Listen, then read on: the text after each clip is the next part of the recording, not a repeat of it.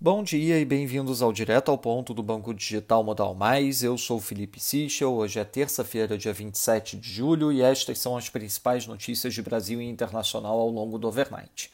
Começando pelo Brasil, em relação ao PP e o governo, após o adiamento da reunião prevista para ontem, o senador Ciro Nogueira se encontra hoje com o presidente Bolsonaro para selar a entrada no governo e aparar arestas nas relações com o chefe do executivo. O valor destaca a avaliação de fontes do governo que o cenário para avanço das reformas administrativa e tributária no Senado melhora muito com a entrada do senador Ciro Nogueira para o comando da Casa Civil.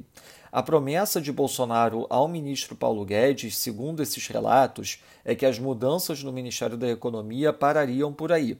Já segundo a Folha, o Ministério da Economia avalia que a nova pasta de Trabalho e Previdência deve receber uma estrutura mais enxuta do que a sinalizada anteriormente. A visão defendida na economia é que a nova pasta precisa ter um desenho prático voltado à articulação e à entrega de medidas para emprego. Por outro lado, o Globo relata que a pasta abrirá pelo menos 202 vagas que poderão ser usadas para indicações políticas. Em relação à reforma do IR, o relator da reforma, o deputado Celso Sabino, disse ao valor que avalia um tratamento diferenciado para a taxação dos dividendos distribuídos pelas empresas optantes do Simples. Já um grupo de entidades elabora um manifesto em defesa de uma reforma tributária ampla e justa.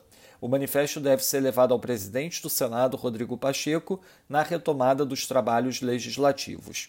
Passando para o setor internacional, na zona do euro, Holtzmann, do ECB, afirma que a autoridade monetária discutirá ajustes de política monetária junto com as novas projeções na reunião de setembro e que o cenário atual é de muita incerteza para que fosse tomada alguma decisão na reunião da semana passada. Na Austrália, o porto de Newcastle retoma as exportações de carvão após cerca de duas semanas de capacidade reduzida por motivos diversos. Já Sydney registra um novo recorde de casos de Covid. Na agenda do dia, destaque para as 9h30 da manhã, divulgação de Durable Goods Orders nos Estados Unidos, às 11 da manhã, divulgação do Conference Board Consumer Confidence. Nos mercados, o dólar index no momento avança 0,14%, o euro enfraquecendo 0,19%. Nas moedas de países emergentes, o peso mexicano desvalorizando 0,26%, enquanto o rand sul-africano desvaloriza 0,46%.